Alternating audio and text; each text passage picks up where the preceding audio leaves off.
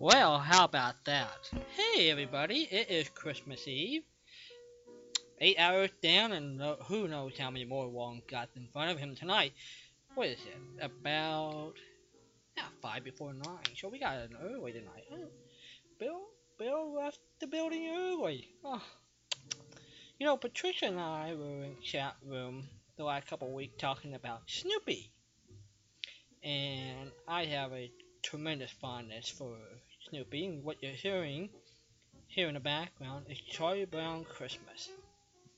And special part of my life because I can remember, um, some of you may know I, I am totally blind, and when I lost my sight, or actually when I gone through all my eye surgeries, uh, it's about 1973-74, and the music that was coming out at the time was You're a Good Man Charlie Brown from the stage play. And I memorized practically all the songs on that cassette tape. So I've always have had a fondness for Snoopy, Charlie Brown, and the gang. So we're gonna sit back here, relax for a few minutes, enjoy some of the Charlie Brown Christmas music here on Yesterday USA.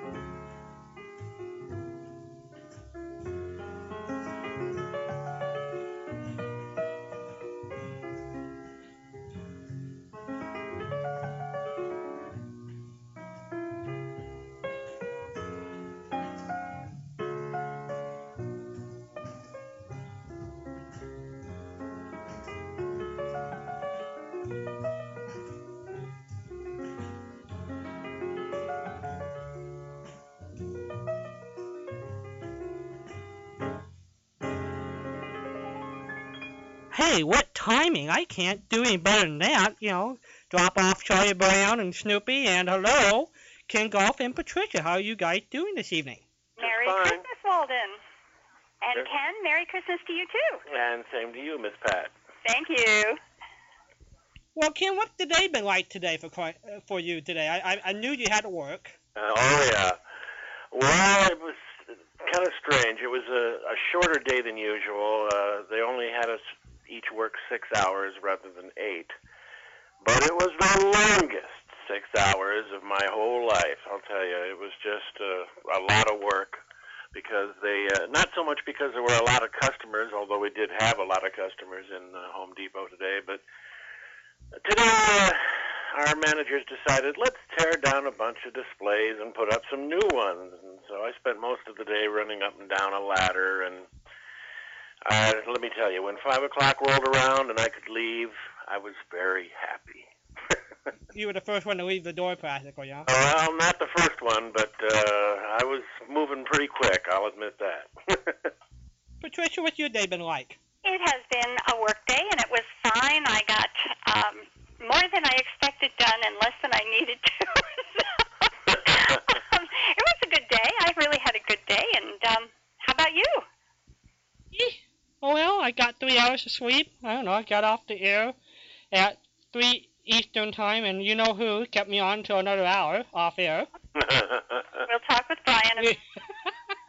And, then, and then I got got three hours of sleep and uh, did eight eight hours of broadcasting.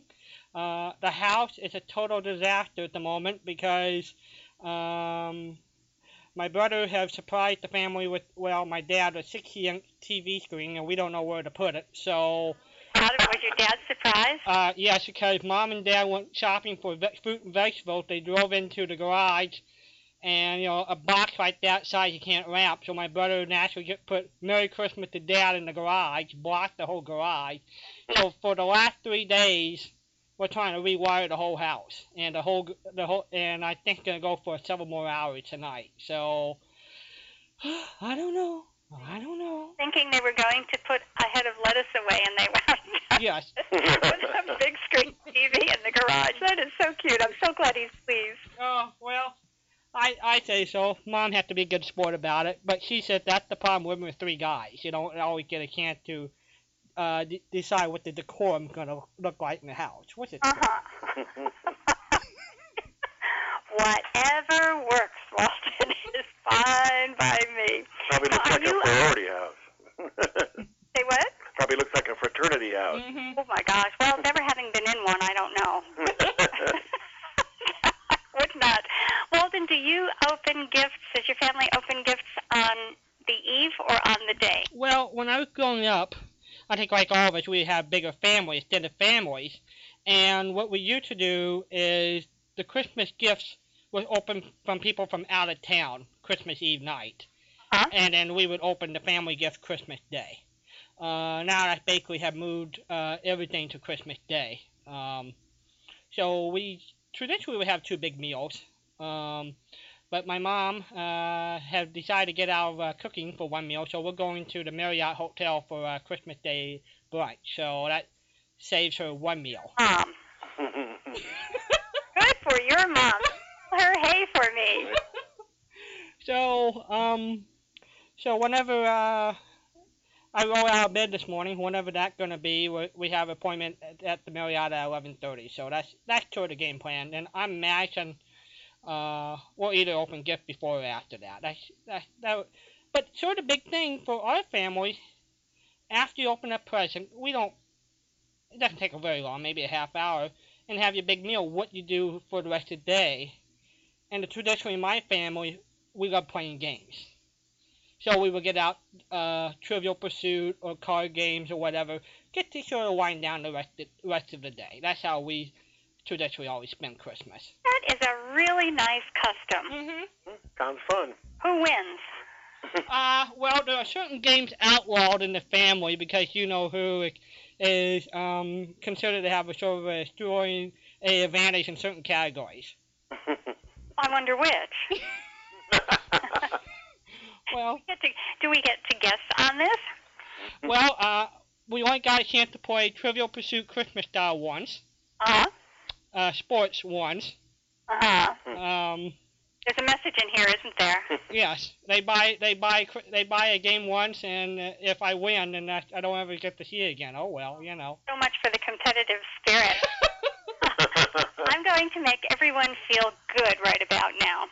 Um, assuming you understand, of course, that I'm not out on the roads where it looks like a Where's Waldo puzzle. Um, it's 66 degrees. It is balmy. We've got barely a breeze, and it's clear. And if I look out, I'll probably be able to see the moon. And I don't have any shoes on. Now, how many other of you listeners can say that? That's disgusting. I know it. we had a beautiful day. We were in the 70s today, Were you? and a little nerve wracking at the moment because parts of uh, LA is supposed to have close to, up to 70 mile per hour wind tonight. Whoa! So, so you know, people are always worried with that kind of wind factor about fires and that kind of thing. So, Oh my gosh! so that's sort of we're sort of hunkered down to see what the weather's going to be like through through the rest of the night. But uh, I hope everyone is safe. Mm-hmm. That's a rough thing to look at. yeah. So Ken, what the weather like in your neck of the woods? Well, we had a lot of wind yesterday. I was out running errands, and every time I went to get out of the car, the wind would slam the door back into me. So I'm kind of feeling battered and bruised right about now. But uh, and then a week ago, uh, tomorrow, no, a week ago yesterday, we got our first big snowstorm of the year. We got like uh, about 10 inches overnight from Saturday night to Sunday, and uh, that that caught everybody by surprise. It's kind of funny. From one year to the next, it seems like although we get a lot of snow in Michigan every winter, it seems like from one year to the next, everybody forgets how to drive in it. So when they get that first snowstorm of the season, it just throws everybody for a loop. Now, would you say that's true for all the different states you lived in? I mean, when you're in your radio days, you moved to some different cities and different states. Would you find the same habits be about the same that people would forget to drive? Well, when I left Michigan, it was to go to Delaware, hmm and mo- the average winter in Delaware is maybe one very light dusting of snow, and the rest of it is like rainy days. Although, while I was down there, we had uh, one winter where every weekend during the month of January we got socked with a blizzard. Mm. And uh, because they so rarely have snow, trying to find a snow shovel in the state of Delaware isn't easy to do. And then, uh, oh boy, when I was up in Vermont and New Hampshire, that was a nightmare because it seemed like you only got snow in three foot increments, and it was always that wet, heavy packing type of snow. And that coupled with the fact that you, I was up in uh, mountainous region. In fact, it seemed like when I lived in Vermont, everybody that did live in Vermont lived at the top of a very steep driveway, and that included me. So that when you finally got to the top of the driveway and pulled into your parking space, you pretty much felt like you were in the space shuttle ready to blast off. you were almost laying on your back. It was just so upright. And uh, I had quite a lot of adventures trying to get down this winding dirt driveway that uh, had uh, just a small ditch on one side that if you got one wheel into it, you were going to get stuck. And on the other side, there's no fence, no wall, no nothing. And if you went over that edge, you were going to go about, about 25 feet into a creek. So uh, anytime it started snowing and I had to go down that driveway, it was always an adventure. And then uh, when we lived out on Cape Cod, that was kind of like, believe it or not, even though you're right on the uh, water there, it was a lot like Delaware in that the average winter, you know, you might got one or two dustings of snow and, and a lot of rain. Although, again, when we were out in Cape Cape Cod, one of the years we were out there in January, we got blasted with I don't know how many feet of snow, and that that just shut down everything. I mean, every everything was closed. Nobody could get anywhere, and like again, like I say, an adventure. So Those are the kinds of winters that hot chocolate were made for. that's right. That's exactly Indeed. right. Things like that weren't invented indiscriminately. right, right. Well, Ken, was there one state that really adapted to uh, the Christmas motif? I mean, in other words, I'm wondering for, about Vermont. I mean, we all know that Vermont is legendary for small town stories. And, you know, they basically have kept the big boys out.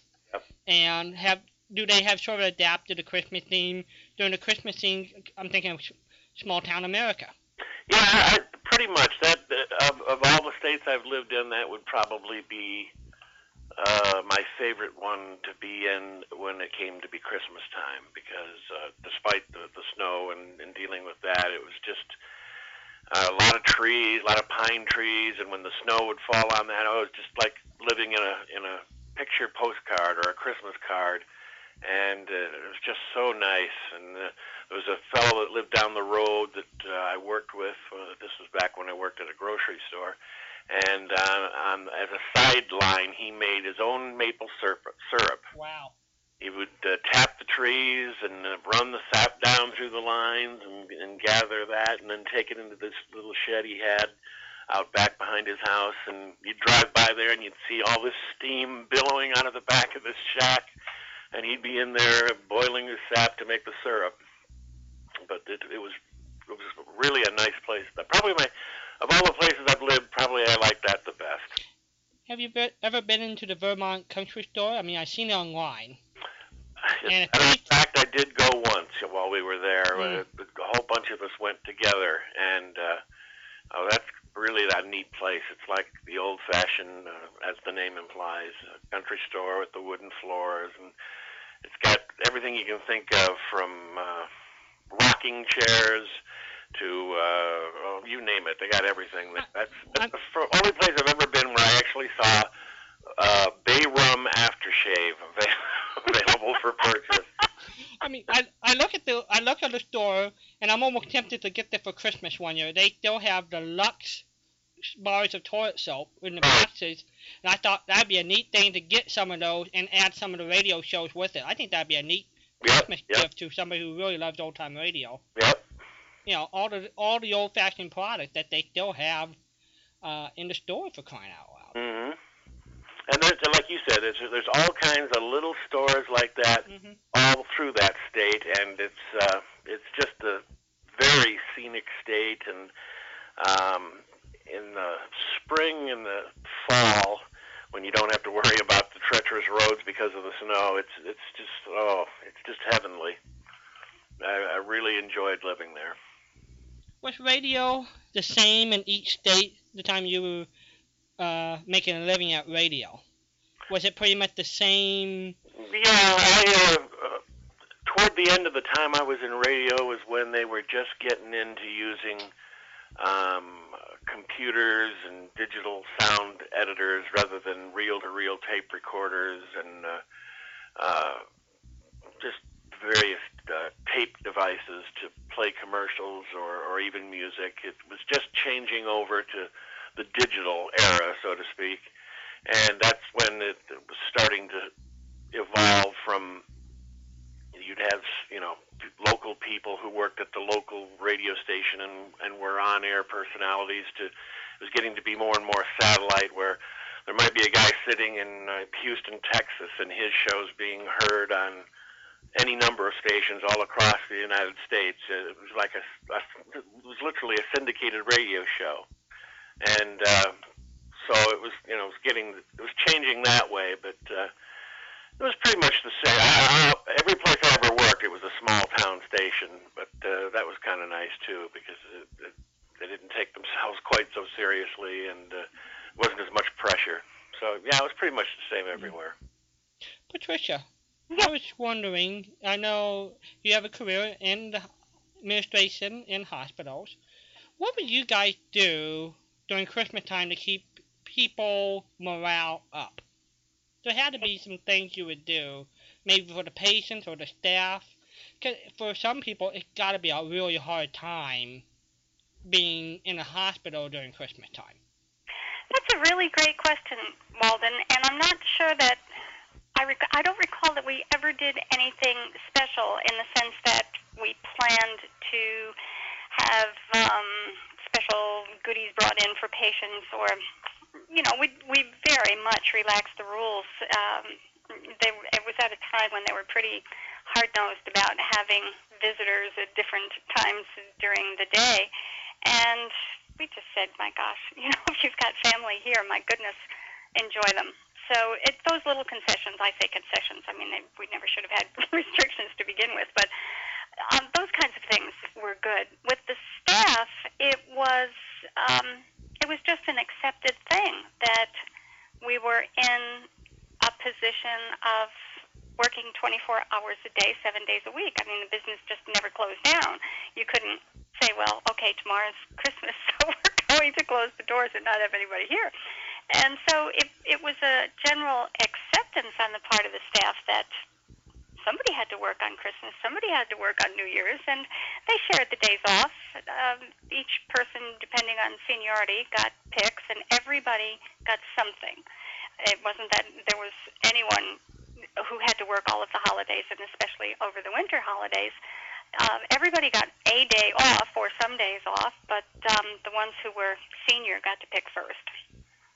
I was just wondering about the mental frame uh, of the patient. I mean, you always hear about people going through serious depression, and I, guess the nurses are just so busy going from one duty to another, they're not able to give personal attention to just to say a, a word or just something, just see if you can get somebody out of that funk.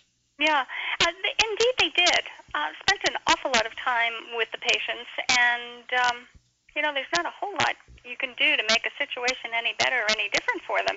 You just don't have to make it more difficult. And spending time with them and, you know, making sure that they got the attention that they needed and deserved, especially at, at a holiday time. Sure, we did that.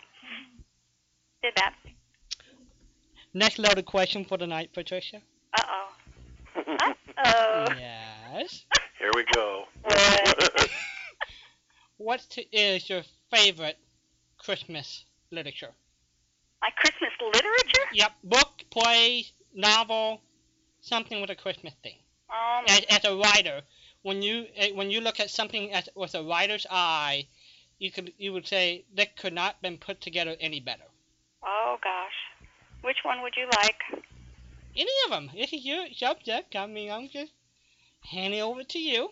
You played uh, Snoopy and Charlie Brown, the music Yes. earlier tonight. Yep. I think the entire Charlie Brown series, Christmas included, was uh, the whole series was a masterpiece of writing. Um, it was one of the times when the writing was geared for adults and children at the same time, and it worked on both ends. How can you do that? I mean, I mean, how can an author balance that? I mean, it's got to be the most difficult thing in the world to do.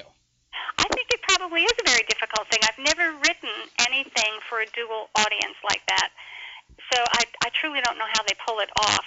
But I think part of the success in something like that is running around to the other side of the table and pretending you're a kid and writing as you would if you were a child.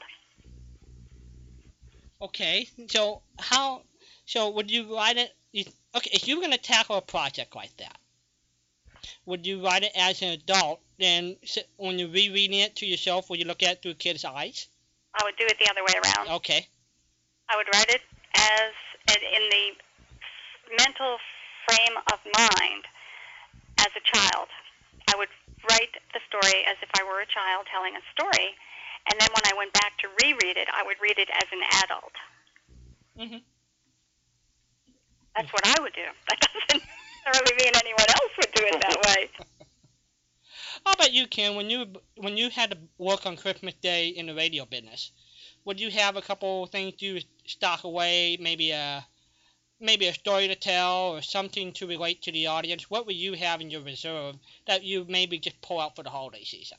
Well, it depended on which station I was working at. At uh, one that I worked at, it was a, an FM country music station in Port Huron, Michigan, just about uh, an hour north of where I'm sitting right now. They had this special that they would play every year, and I think it was called A Country Christmas, and it was on real. It was, I don't know how many hours long. It was like 12 or more hours long, and each hour was one reel of tape, and you'd put that on at the beginning of the hour, and you'd play it, and there would be country stars who would come on and talk about what Christmas was like when they were growing up, and then on would come them singing one of the one or the other of the Christmas songs, and um, we'd have to stop the tape and insert commercials every now and again and do news at the top of the hour. Uh, that's what happened at that station, and the reason for it was is um, so that we did, I guess, so we didn't have to work quite so hard on, you know, if you had to work on Christmas Day, at least you didn't have to work so hard. You didn't have to queue up each record individually and, and announce it or back announce it. And so that's the way it went at, at uh, the country station Port Huron. And I don't think all the others. It was just a matter of um, if you were working on Christmas Eve or Christmas Day, you'd play uh, Christmas music. And um, I don't know. I, I never How about when you were hosting a talk show? Would you keep something in reserve, or would just would that be a hard day to really generate calls? Yeah, it'd be kind of a hard day to get calls. Uh, I I remember um, uh, when we were doing the talk show. Uh, the first year that we did the talk show, and it was Christmas season, it, we were actually filling in for the people who were doing the talk show, uh, the morning drive talk show at that time from like 6 to 10 a.m. They were on vacation, so we were filling in for them.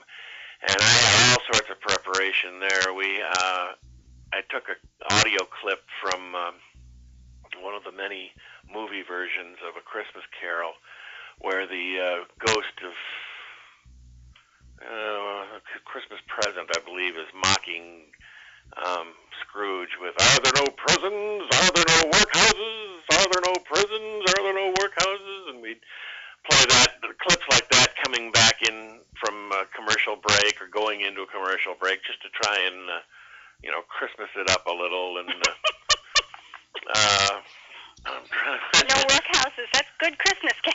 well, I was, I was, trying to, when, when we played that one, we were coming back from a commercial, and um, I'm, I, I said, no, uh, I'm trying to think of the politician's name I used. It was somebody that had a reputation for being kind of curmudgeonly. And I said, no, that's not so and so. That's a clip from, uh, you know, from a Christmas Carol. I can't remember who who I used. Um, Probably good that you don't. probably just as well. It wouldn't be good to be sued at this point. One time was enough. Yeah, I got away with it then, so no use in pushing my luck now. I guess. Your passion for John Denver. You recall the first time you heard his song? Did you ever, uh, ever got to see him performing live? Uh, never got to see him perform live, uh, although he was through the Detroit area many times. Uh, I think I'm, the first time I ever heard him sing was when they played uh, "Take Me Home, Country Roads" on the radio, because I remember buying that 45 single, and then later I bought his first uh, volume of greatest hits. And I remember my uh, speaking of Christmas time, I think it was in December, about his second TV special was on, and my father was watching it, and I was just sort of going through the room. I, I wasn't actually sitting down and, and paying that close attention. But I happened to go through the room at one point where he, he did something kind of silly, which I thought was funny, and I remember my dad laughing at it. Was um, about halfway halfway through the special, after he'd sung several songs, he said, "I know what you're thinking to yourself. You're thinking, sure he can sing, but can he juggle? And as he said, can he juggle? They threw three balls out to him, and he started juggling. And then they just went off into something else. But um, it was just that kind of almost warped humor that I always have appreciated. Yeah, you were talking about um, Christmas time on a country station and pulling out uh, a country star and sort of them talk about their uh, memories. The first time I seem to remember that happening for me was in the mid 70s. They did it with Tennessee Ernie Ford, hmm and then I seem to remember them doing it with John Denver in the early 80s. Yeah. I think he, he was I think he was living in Colorado at the time or something. And it was a one or two hour block. I, I seem to remember they uh, would do that with different people. Well, I know that several of his TV specials were Christmas specials. Mhm. Uh, I think he did. I know he did at least one with the Muppets, and maybe more than one that was um, Christmas related. And then there was one that was, um, I think it was on his property there in Aspen, Colorado, and they had this big. It's like a greenhouse thing, only it was like a big fish bowl turned upside down, and that's where the stage was. That's where he was. That's where the small audience was. I think Olivia Newton-John was one of the guest stars on that particular special, and uh, I remember there was a point where they, for some reason, they had butterflies flying around in the inside of this great big dome, and he put his finger out, and the butterfly came and landed right on his finger. And I always wondered, how did he do that? And I must have been just pure luck Mhm. to have something like that happen. So, um, yeah, uh, I think of uh, him in connection with Christmas a lot. He had at least one Christmas album that I know of, and I think the cut, the song on that album that sticks out most in my mind is just because it's got such a bizarre title. Is something along the lines of "Please, Daddy, don't get drunk for Christmas." Mm-hmm. I seem to recall that. Yeah, which Is that uh, a song? You're kidding, right? No. oh, that It, it was it was like he, he talked about his memory as a child, and he was hoping his dad would not get drunk for Christmas. Oh my gosh. Oh wow, that Yeah. hurts. I seem to remember that it was on an eight-track tape. Well, I think I got my copy of that. yeah, That one stings. yeah. Yeah. And then speaking of Christmas and uh, us having to listen to uh, Grandma Got Run Over by a Reindeer there toward the Oh, end of thank you. Bill's show, I, I could tell a story about that. I, I I hated that song, and of course, You did. oh yes, and people always would call up and want to hear it. Oh gosh, yeah. So it was a Saturday afternoon, and I was on the air from noon to six. This was at that station in Port Huron, the country station. And they would kept calling for, you know, they'd call for it, and you'd play it, and ten minutes later, somebody who had just tuned in and hadn't heard it would call up and want to hear it again. so I don't know, kind of the cheese kind of slipped off my cracker that afternoon because we had two copies of that song. We had the studio version and a live version, believe it or not. And I started going back and forth between the two. I played the studio version, then I played the live version, then I played the studio version, then I played the live version. And this went on about 20 minutes until the phone started ringing.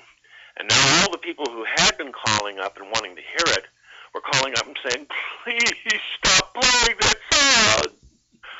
So uh, I stopped playing it. It's a miracle that uh, the manager of the station didn't hear me and come in and kick the door down and drag me off. But uh, it was just another one of those things I got away with, I guess.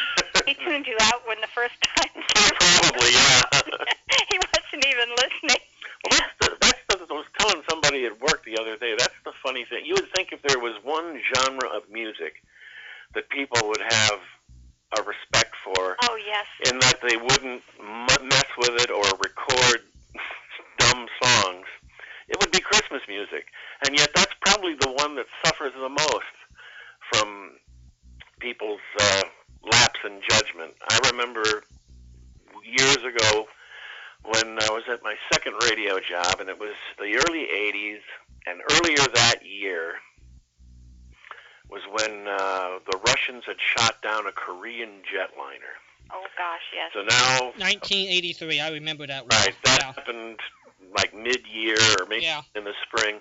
Now it rolls around to the following December, and it's Christmas time, and we often got um, records that were on labels nobody had ever heard of before, uh, featuring artists nobody had ever heard of before. And in this case, it was a, a little girl, maybe eight years old. I don't even remember what her name was now.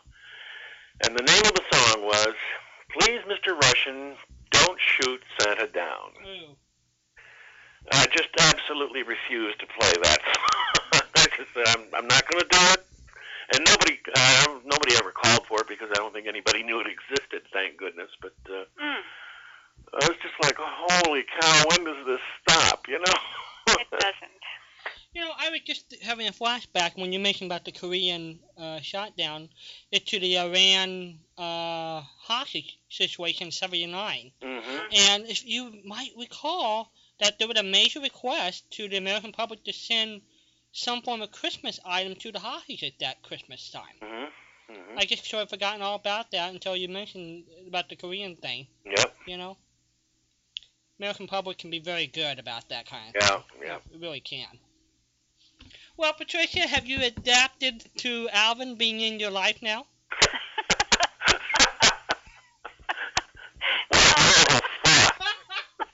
Life without chipmunks is a very good thing to look forward.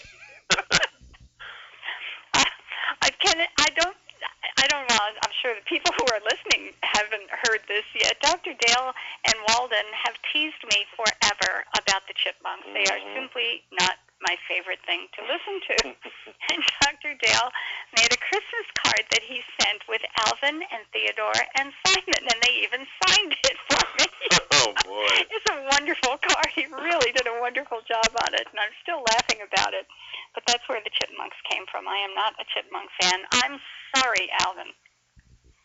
Well, I, I thought about you, Miss Pat, when I was watching the Detroit Thanksgiving Day parade uh, this year, and uh, what I guess what they did was they had an area where anybody that was any kind of a singer or a performer would perform a song, and then they'd get in the parade, and then the parade would go by. So the first thing you saw during the coverage of this parade was several performances of these people standing on a certain spot on a downtown Detroit street. And then later you saw the parade go by and all those same people were in their spot on the parade. About the third group of performers that popped up on my TV screen that morning without any warning was the Chipmunks.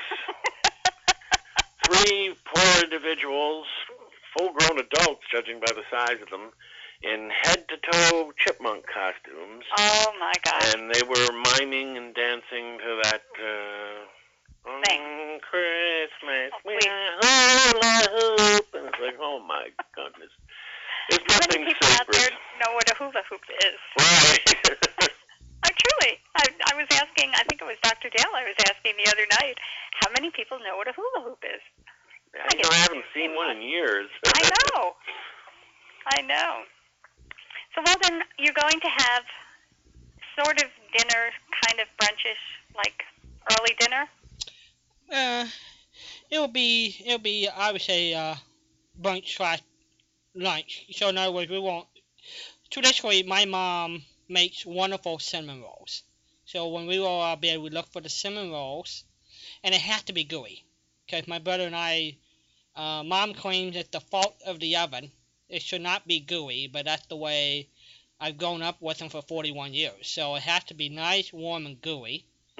And so that will be sort of our appetizer. Uh, get to hold it together until uh, until brunch or slash lunch, and then uh, probably dinner will be just leftover uh, honey baked ham kind of thing. So Like a winner. yeah, yeah. Dad did a lot of work decorating outside, Mhm. but t- tell me about it. It is well. I you know, I think, and I this probably was true for most of America. Um, here where I live is definitely a strong Midwest feel about it. Uh, all um, it's a tight knit group, and so the neighbors know each other. The neighbors will help each other, and it's basically Christmas has taken on a life of its own in the outdoor display. hmm And it's almost gotten to the point like it was pre 1974. If you would recall, you would see a lot of houses with Christmas lights until we got into our first energy crisis. And I think uh, Nixon or uh, one of the uh, his administration, a- to order to save electricity, discouraged it for uh, having the Christmas lights on very long. And it was sort of you had a downward trend for many many years. But here in California, it's almost back to full force. And uh, our house, um, we are the last one because uh, uh, it starts way early November here.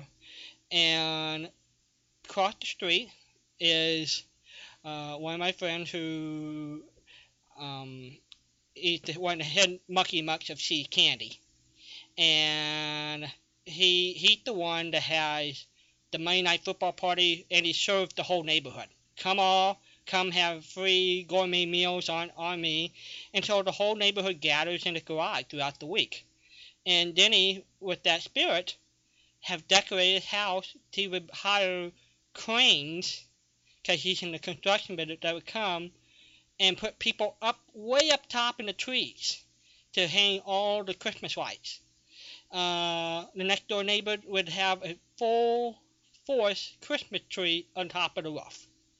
Uh, the next, they would also have the outdoor speaker system with Christmas music ring throughout the whole neighborhood at nighttime.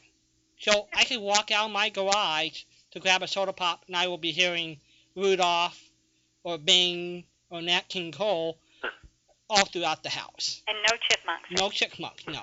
Chipmunks. Uh, Walden, is there a sense of competition that is growing out of this? And No, I think there's really two driving force, and I think it hasn't gotten to the third McGee and Molly phase where uh, we have blown out the the uh, the lot. Uh, but many many people, I live in a cul-de-sac, and I'm on the corner, so many people would take take a turn and park right here in that cul-de-sac to watch all the decorations.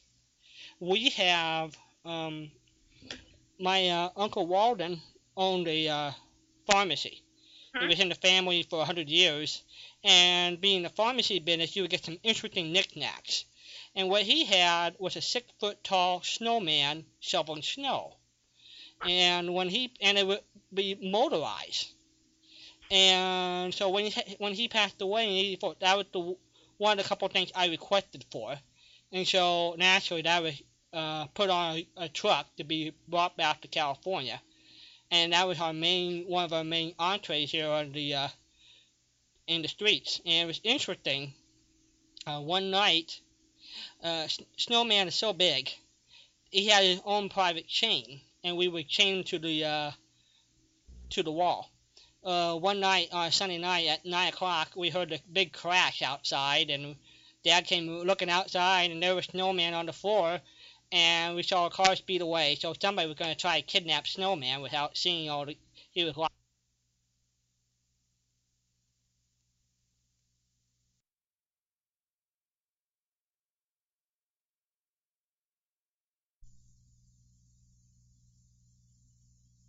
display. We have uh, Snoopy, Charlie Brown, and a Christmas tree together uh, with a light display.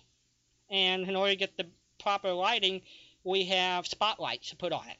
Mhm. And so, and then naturally, the, uh, Dad and I getting up there with uh, putting up Christmas lights and things.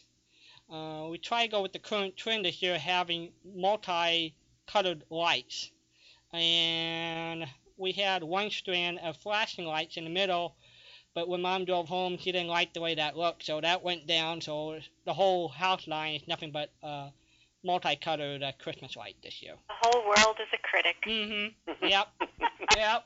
I trust your mom's taste, though. I would hope so. You know, she Huh? she uh, being the only female in the family, she can sometimes feel like she's you know at a losing battle. You know, with the three of us living here with, with that, you know, naturally her going through the TV uh, phase of the life, and her claiming my bedroom's gonna sink every two or three months. You know, with all the milk and crannies of radio shows and everything locked in this one room. You know, she's uh, uh, she's very she's very patient to let me get the uh, keep uh, loading this room down, down, and down with, with stuff. That's what Very I, that's what I want to see. Walden's radio room. There's my bedroom, my office, my radio. I have a specially made bed with six major drawers. Uh, was built by a, a master carpenter, a German master carpenter. Um, built a specially made bed. I have drawers coming off from underneath the bed. Uh, I have wall units laying uh, through the foothead, wall units, uh, two rows in the closet, a whole unit on the back wall, and the radio room and the computer on the other wall. It's Good thing I don't have to see. I don't have claustrophobic, phobia, you know.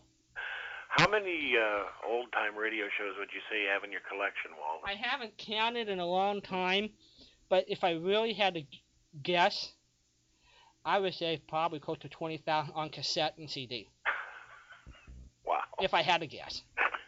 Yeah. Thank goodness for the old time radio clubs. I can be I can financially afford to build the collection. If you if I was buying it at uh, dealer prices, there's no way. yeah. you know.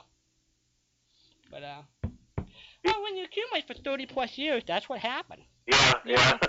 You know. well, speaking of, of of accessing those old shows, that website address you sent me, Miss Pat, with the with the radio, old time radio archives, Oh yes. that's like dying and going to heaven right It is. there. I mean, know. it's like being in a library in your own bedroom. That's right.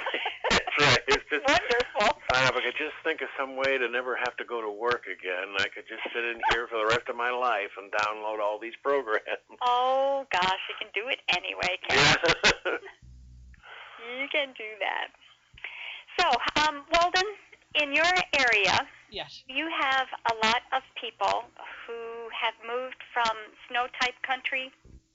Uh huh. I, I I live probably in the most conservative country, the conservative part in the country. Mm-hmm. Wayne County consider consider that. Um, and it's a very strong Midwestern feel t- to my little community. Hmm. A lot of people from Iowa, Nebraska. Um, Does it take them a long time to get? I could, this is something that people ask me all the time, but Mhm. I've been in Florida for so long, and I have to sit and think about the answer. Hmm. Does it take them a while to acclimate to the Christmas season when they're not feeling Christmas weather? They're not cold. There's it takes a year. no ice. How long? It takes about one year. One year. Yeah, because because mom, uh, when she first moved out here, could not understand why everybody was cold. Well, it's true. You know, after the second year rolled around, she could couldn't believe how cold California was. You know, Mhm. So Go ahead. if you talk about the weather-wise, it takes at least a year. Um, and In terms of Christmas, the Christmas, yeah. um, I think it's still a pretty good. It's still a strong field. I mean, we have.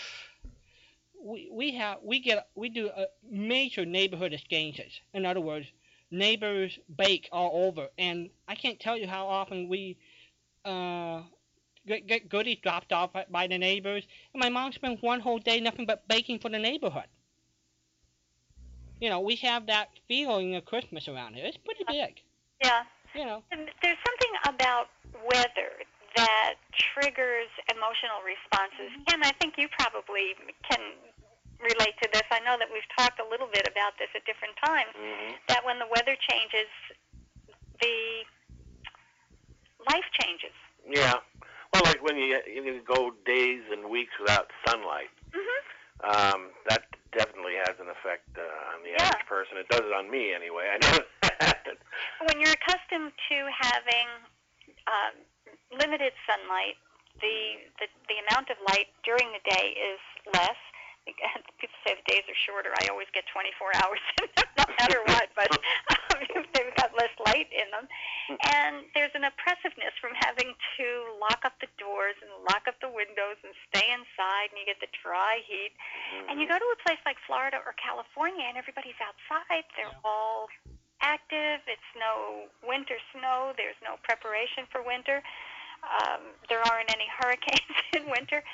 And the mindset is, it, it takes a while for the mindset to get into a Christmas or a holiday swing. I mean, even Valentine's Day and Halloween and all of the holidays that typically fall in cooler or colder weather it mm-hmm. takes people a while to get into the swing and say, okay, it's Christmas next week, let's get going. Yeah. Well, I always have said that I would prefer to have like a light dusting of snow that would last from Thanksgiving Day until New Year's Day, and then after that it can go away as far as I'm concerned. And warm right up. I'll be quite happy with that. I'm happy with that. Just enough for atmosphere for the holidays, and then atmosphere. That's the word I was searching Yeah. for. Thank you. yeah, that Christmas card look. right. Yeah. I know Brian. c- c- Well, he'll complain to me about everything, but he can't stand Seattle in the winter because he doesn't see the sun. That's why he will take a trip to California or to Hawaii during the time of the year. That way he gets to see, go visit the sun once in a while for a week or so. Yeah. Well, Walden, you know how good I am at geography, and, Yeah. and you know, I was zero. I'm Yeah. a cipher.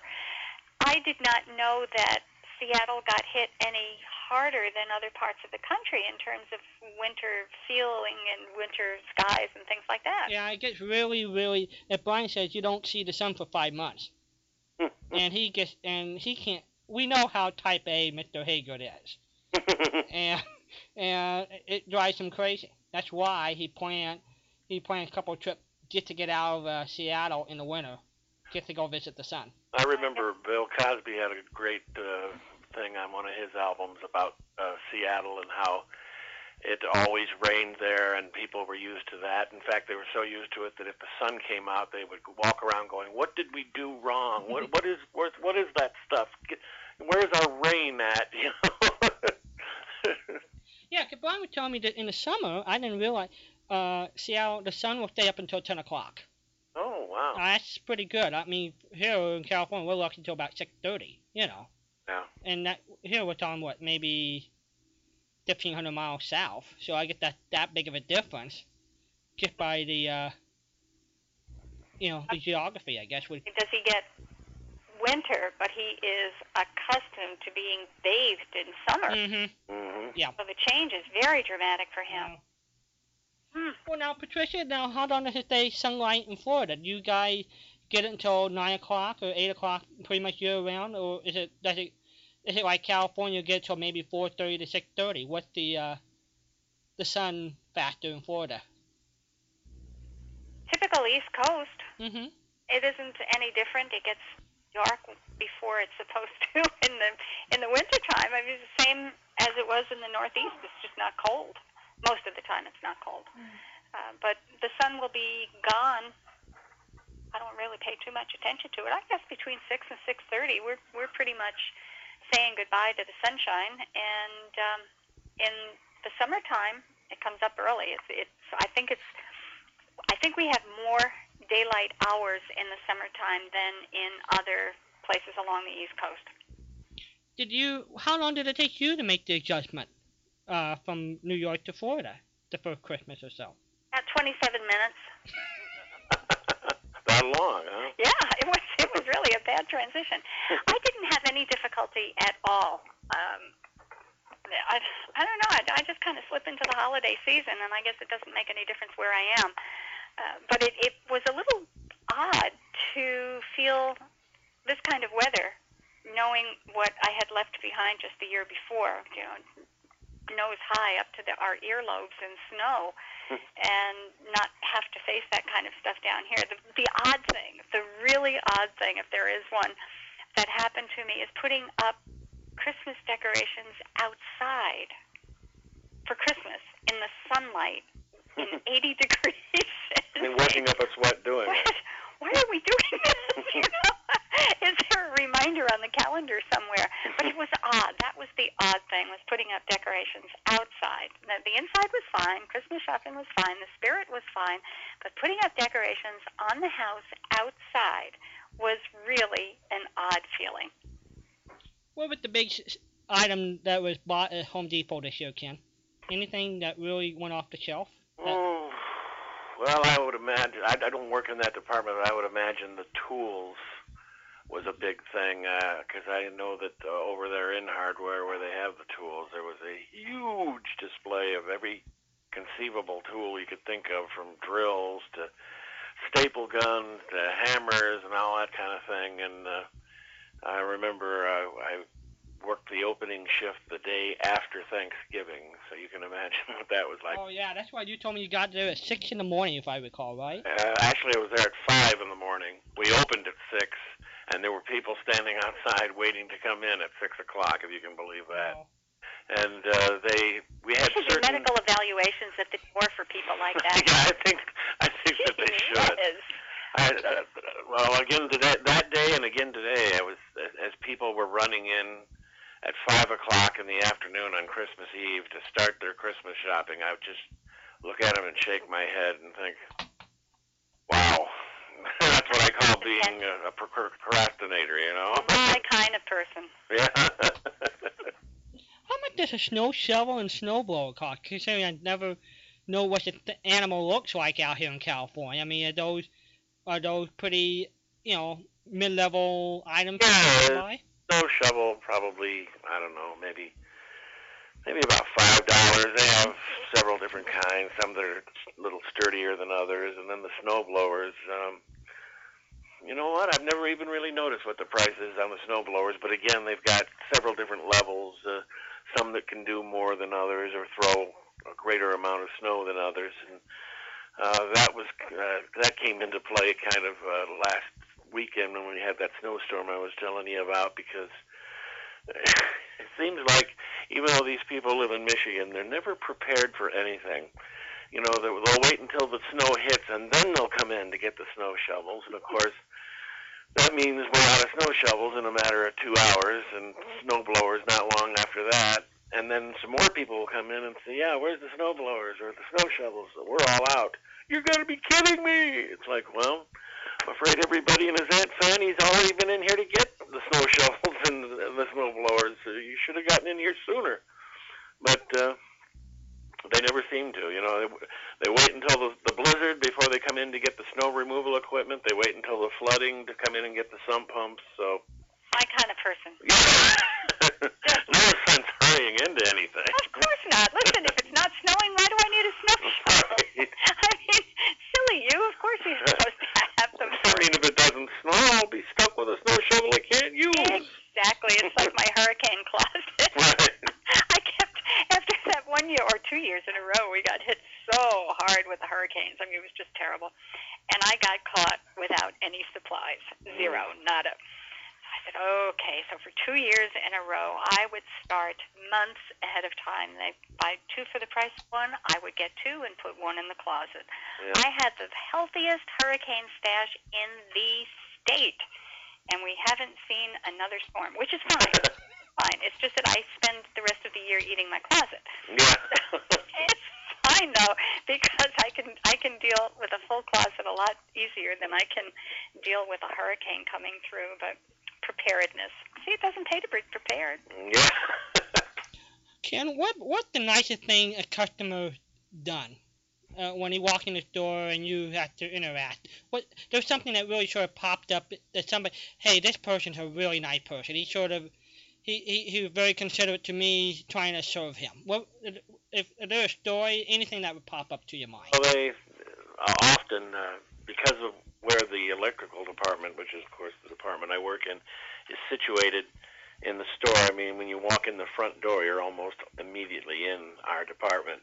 It's almost like another service desk in that a lot of people will stop us in the service department to ask us where something in another department is.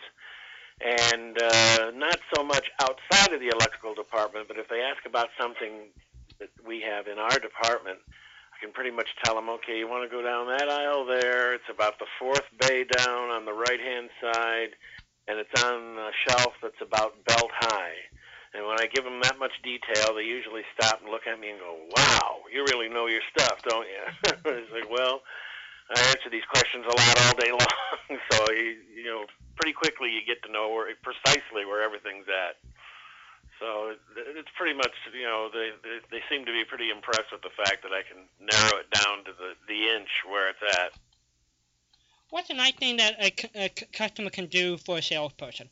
I mean, it, it, to make sure he knows what he's asking for, to make your job easier. If if you had to give a, a handbook, what would what would you say be the best thing for somebody who has no idea what they're looking for to, to ask? Oh golly. Um.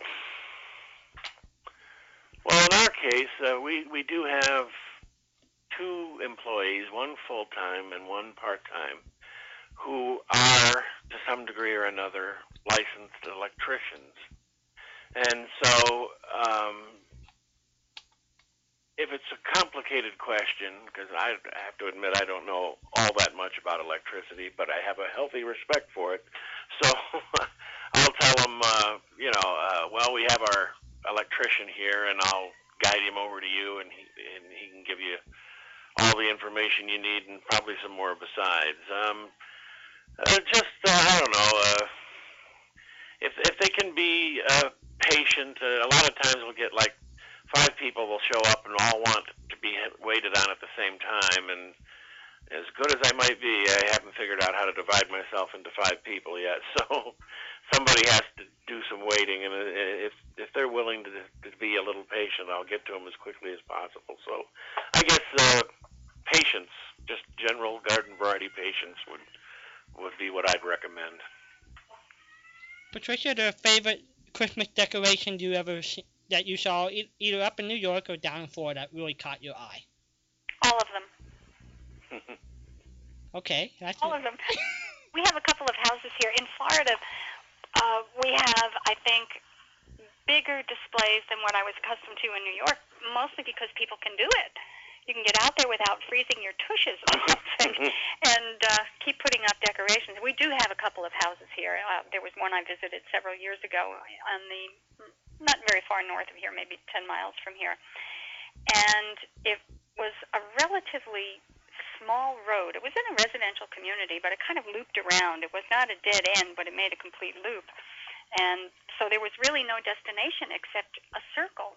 And at Christmas time, they had cops there because there was such a backup of cars trying to go past this house. And these people started in the middle of June to decorate. I don't mean plan. They were out there putting lights up in June.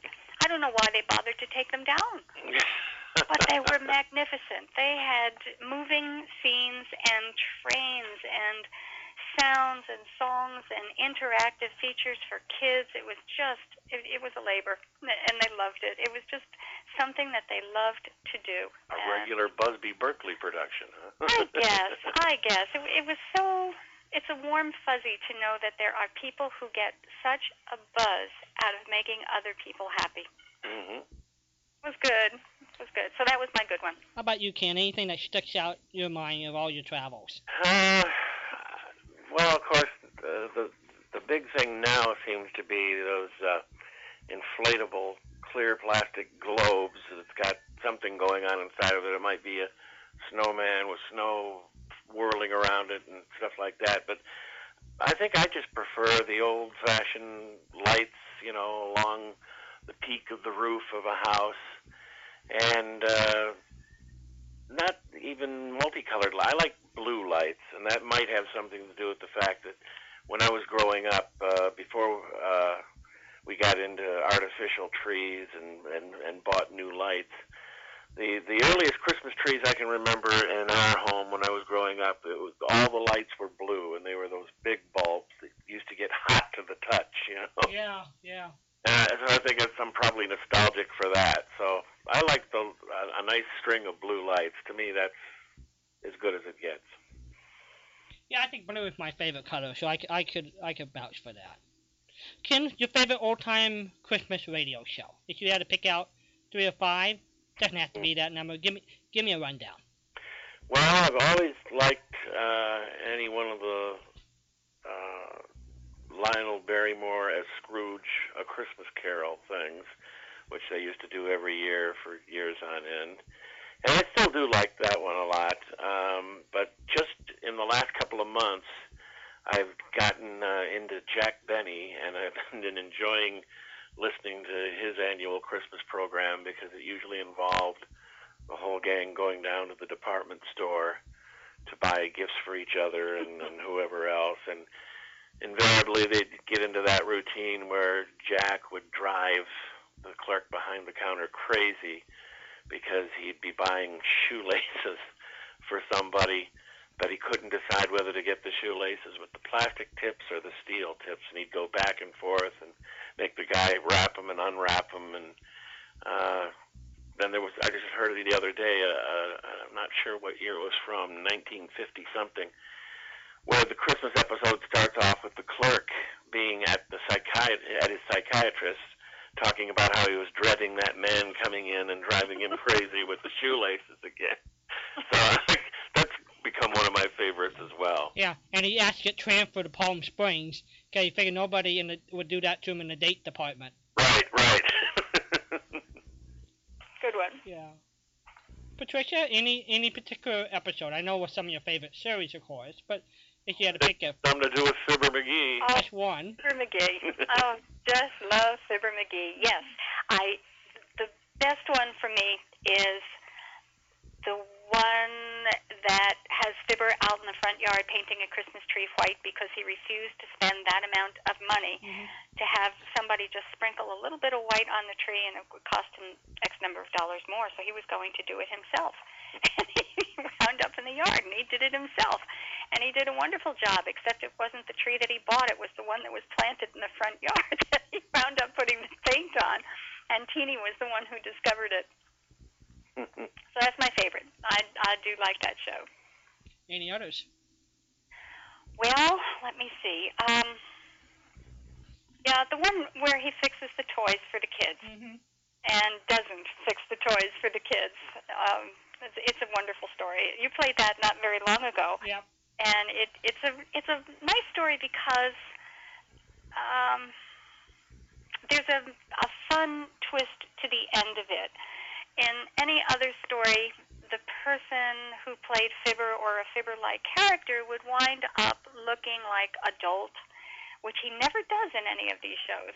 And it's because of Molly. And one night maybe we could talk a little bit about that. But it was a gift from both of them. They wound up giving each other a gift by not giving each other a gift because Fibber spent the money he had for Molly's present to buy the toys for the kids. And he only discovered later that he had enough money to do that because Molly had put in her money that she was going to buy Fibber a gift with. And between the two of them, they gave each other the best gift in the whole world. Why does old time radio Christmas shows work so well? Why, Ken? What what do you think? I, I just think because um, uh, they were just always so well written, and the acting was um, always very well done, and uh, you know it's uh, theater of the mind. You know, you can uh, uh, imagine uh, everyone to look however you want them to look, and uh, a lot, you know, you put a lot of your imagination into it, and it's just. I don't know, just uh, something about the, those shows really captures the Christmas spirit. You know, I suppose because it's um, audio and you work in the Christmas music and and stuff like that. But um, I think a good portion of it has to do with the times in which those shows were made. right, And they were either during World War II or right after World War II, and almost everyone, well, everyone who was listening had their arms around the Depression. right, And there was such a spirit in the country and among neighbors that it translated into radio shows. You, you felt this warmth, this goodness, this uh, willingness to do without and to do for other people. And it was a natural at that time for people to live that way and be that way. For us, it's like a visit to another planet sometimes. hmm And there's something very touching about people who have that mindset, who are. We keep going back to Midwestern, the, the Midwest work and and hometown ethics that came along with people, and I think that's that's a good deal of it. It was the times and the willingness of people to reach out and touch other people. Why the World War II was a boom in the creative arts? In other words, I'm thinking in terms of radio show. I think Fibber, McGee, and Molly grew up during World War II. The Uh-huh. writing, the Jack Benny show, the tail end of the war, the the Benny writers came into vogue. Mhm. Uh, Hope, uh, a lot of your comedy shows have shaken the revolver root and became situation comedy. I mean, why during wartime when we had such a bonanza of good writing? I think part of it was a function of the times, Walden, that uh, the the entertainment medium was radio. What else did Right. people have? Yeah, they it was, came the, it was the it major medium of the day. Yeah. Exactly, and it was their outlet. It was their only escape from what was just a dreadful, dreadful time for people to deal with. With um, their their sons and and brothers and grandchildren fighting the war. Some of them not coming home, people not knowing what's going to happen next, and the the central element that kind of glued the family together. You see people gathering around the radio. It was it was the focal point in the evenings of families, and by demand, I think uh, it, it was a, a process of demand. The people expected something good, and the audience was there, and I think writers just rose to the occasion. And of course, during the war years, that's when FDR was doing the fireside chats, and oh, great point. And, yeah. and that would that that that too would bring you know the world at large right into people's homes. There was, as Patricia was saying, it's only at that time you only had like radio and you know the movies, uh, specifically the newsreels. And, and of course, you had to go to the theater to see those. But with the radio, you know, at the end of the day, you just turn it on, sit back and relax, and the whole world would parade before your very ears, mm-hmm. so to speak. And uh, something like uh, Jack Benny or uh, Bob Hope or Fibber McGee and Molly or the Great Gildersleeve, what bigger group of escape mechanisms could you have? I mean, really, you could get lost in those shows, even mm. if it mm. were for just half an hour. It was a mini vacation for people who were facing these kinds of things day after day after day. It was right. a, a way of life for them to live in a crisis. Well, also, I'm just amazed, maybe because I'm just a big radio nut anyway, is how much quality was mm. done that 60 years later it holds up great. Yeah, mm-hmm. yeah. Yeah, Walden, you and I have talked about that yeah. endurance. It, it is simply an enduring medium. It will never get old. It will never go away. There was some material that was topical and I get frustrated when I hear people fussing about it. Well, they, you know, I don't like to listen to this because I don't know what it was at the time, and everything they're talking about is newspapers. Well, my gosh, you know, I mean, how many times can you get a history lesson wrapped up in entertainment like this? Phew! so, um, it re- they really are timeless, absolutely timeless. The humor is wonderful. It's as good today as it was then. And I've just recently been noticing uh, how much after radio sort of phased out and it became TV, that a lot of these same people not only would turn their radio show into a TV show where they'd be on the TV, but also the, a lot of the writers who used to write for radio began writing for TV. I noticed the other day in the uh, credits to, uh, think it was the Leave It to Beaver show, that uh, two of the writers were guys that had written for Amos and Andy. Correct. Yeah, the uh, the creators of uh, of Little Beaver were the two main staff of the heydays of Amos and Andy of the right. 30, of the of the of the 40s and 50s. So that so, yeah. so that same quality, at least with the with the television shows of the 50s and some of the maybe the early 60s, that same quality would transfer into the into the television era after radio was no more. And again, you have those same talented people plying their craft and um, and doing a great job of it.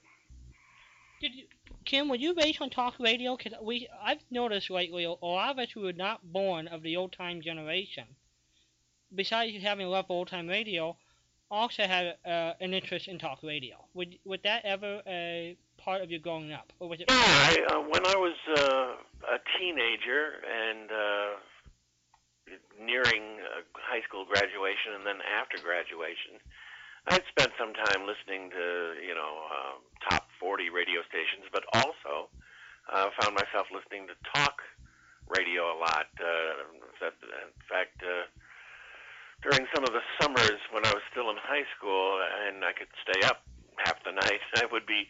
I might have the lights off and laying in bed, but I'd be up half the night listening to talk radio, and uh, you know whether it was um, of a political nature or there used to be a, a, a program. I don't know if it's still around or not anymore. I haven't heard it in years. They called themselves the Nightcaps. Yes. And I think it was out of uh, St. Louis or Utah. Yeah. Okay. That, yeah, that's what it was. Yeah. Uh, I used. I was picking it up on KMOX out of St. Louis, mm-hmm.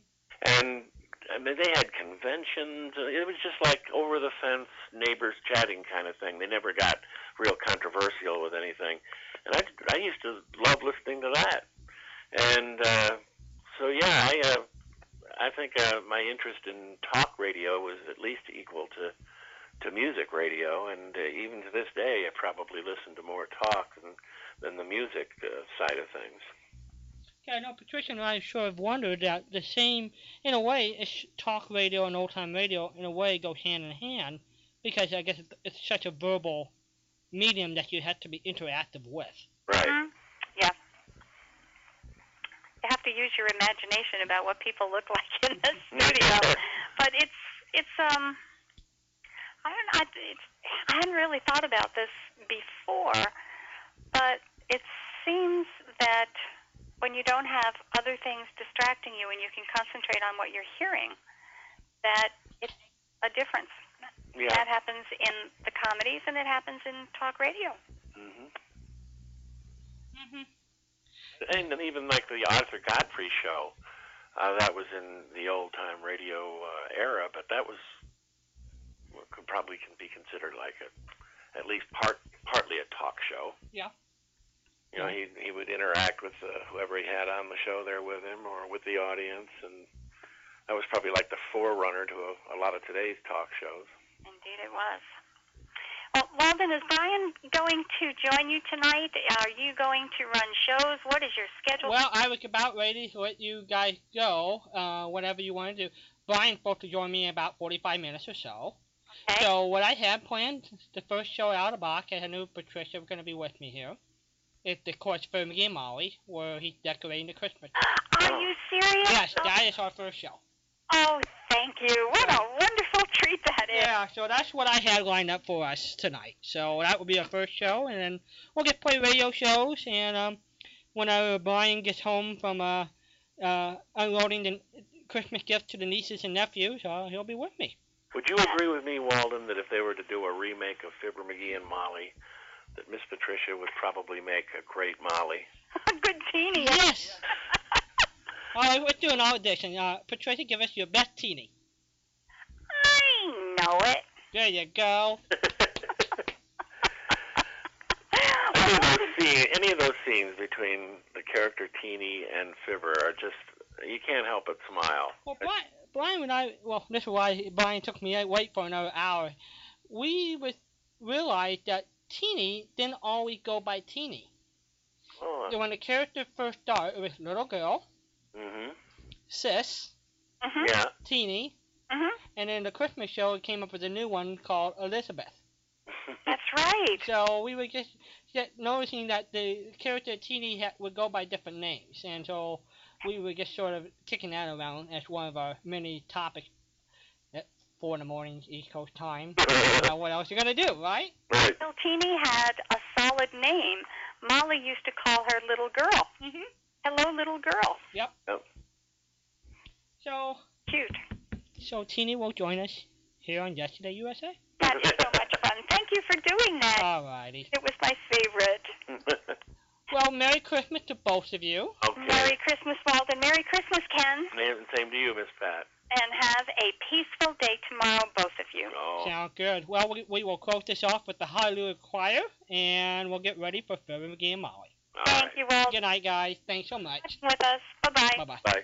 And there they go. Now, let's get ready with the Hallelujah Choir here on Yesterday USA.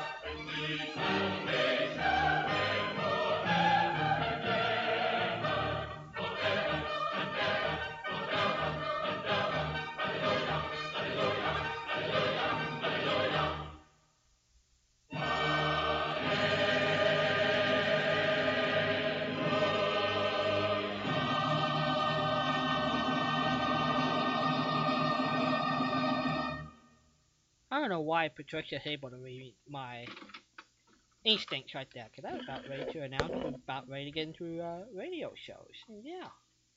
Alright, we're going to send this out to Patricia. Fibber, McGee, and Molly. One of my top two Fibber shows. From December 20th, 1949. Merry Christmas, everybody, here on Yesterday USA.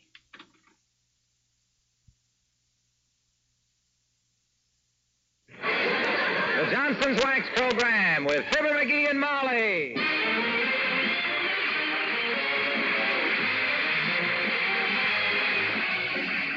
The makers of Johnson's Wax and Johnson's Self Polishing Glow Coats present Fibber McGee and Molly with Bill Thompson, Gale Gordon, Arthur Q. Bryan, and me, Harlow Wilcox.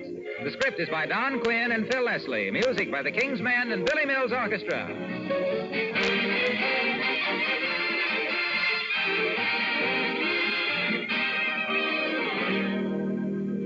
Is the time of year when most of us get our greatest pleasure and comfort out of our homes.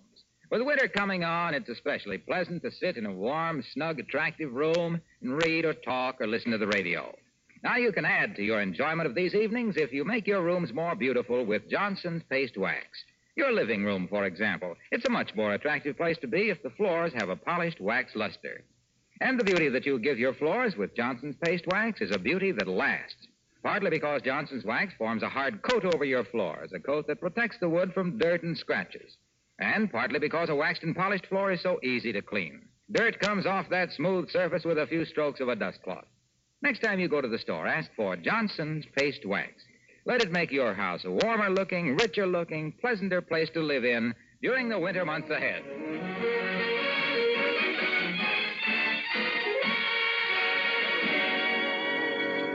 Mark Twain once said, Everybody talks about the weather, but nobody does anything about it. By the same token, a lot of people talk about early Christmas shopping, but how many do anything about it? Well, we can name two Fibber McGee and Molly.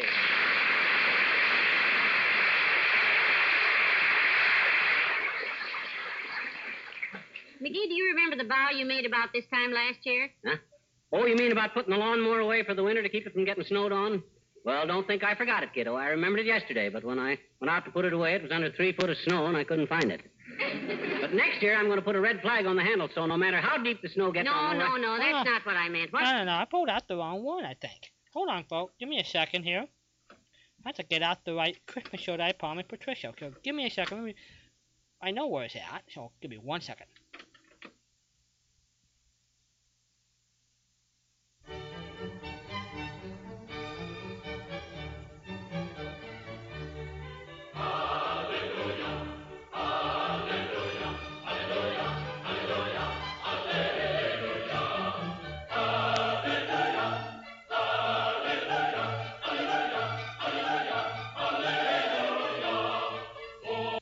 Okay, here we go.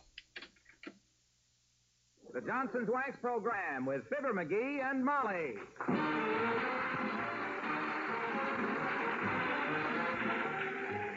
The makers of Johnson's Wax and Johnson's new water repellent glow coat present Fibber McGee and Molly with Bill Thompson, Gale Gordon, Dick LeGrand, Cliff Arquette, and me, Harlow Wilcox.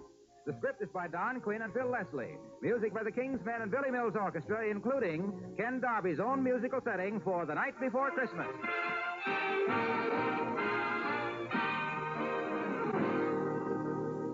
Johnson's new glow coat is now water repellent. That's the biggest development in floor care in the past 15 years. At last, there's a self polishing floor wax that does not show ugly streaks or dull drab spots when you wipe up still things.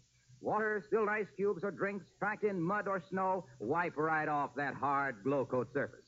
And you don't wipe off the wax when you wipe up the water. Johnson's glow coat stays on, stays bright, even after repeated damp mopping. In fact, water repellent glow coat now lasts up to four times longer. No need for frequent repolishing. More long lasting floor protection for your money. It's the most economical self polishing floor wax you can buy. Tomorrow, shine up your floors for the holidays. Protect them from the wear and tear they're bound to get. Save yourself work, save yourself money. Get Johnson's new water repellent glow coat in the regular glow coat package.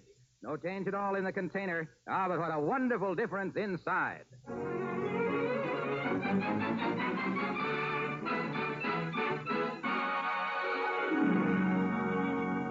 There has always been a lot of rivalry in Wistful Vista over whose house is the most beautifully decorated for Christmas. Mr. McGee of number 79 has never placed in the first 25. Until maybe this year, because here in the hardware store, laying in a supply of outdoor lighting equipment, we find that once a year exterior decorator and his wife, Fibber McGee and Molly.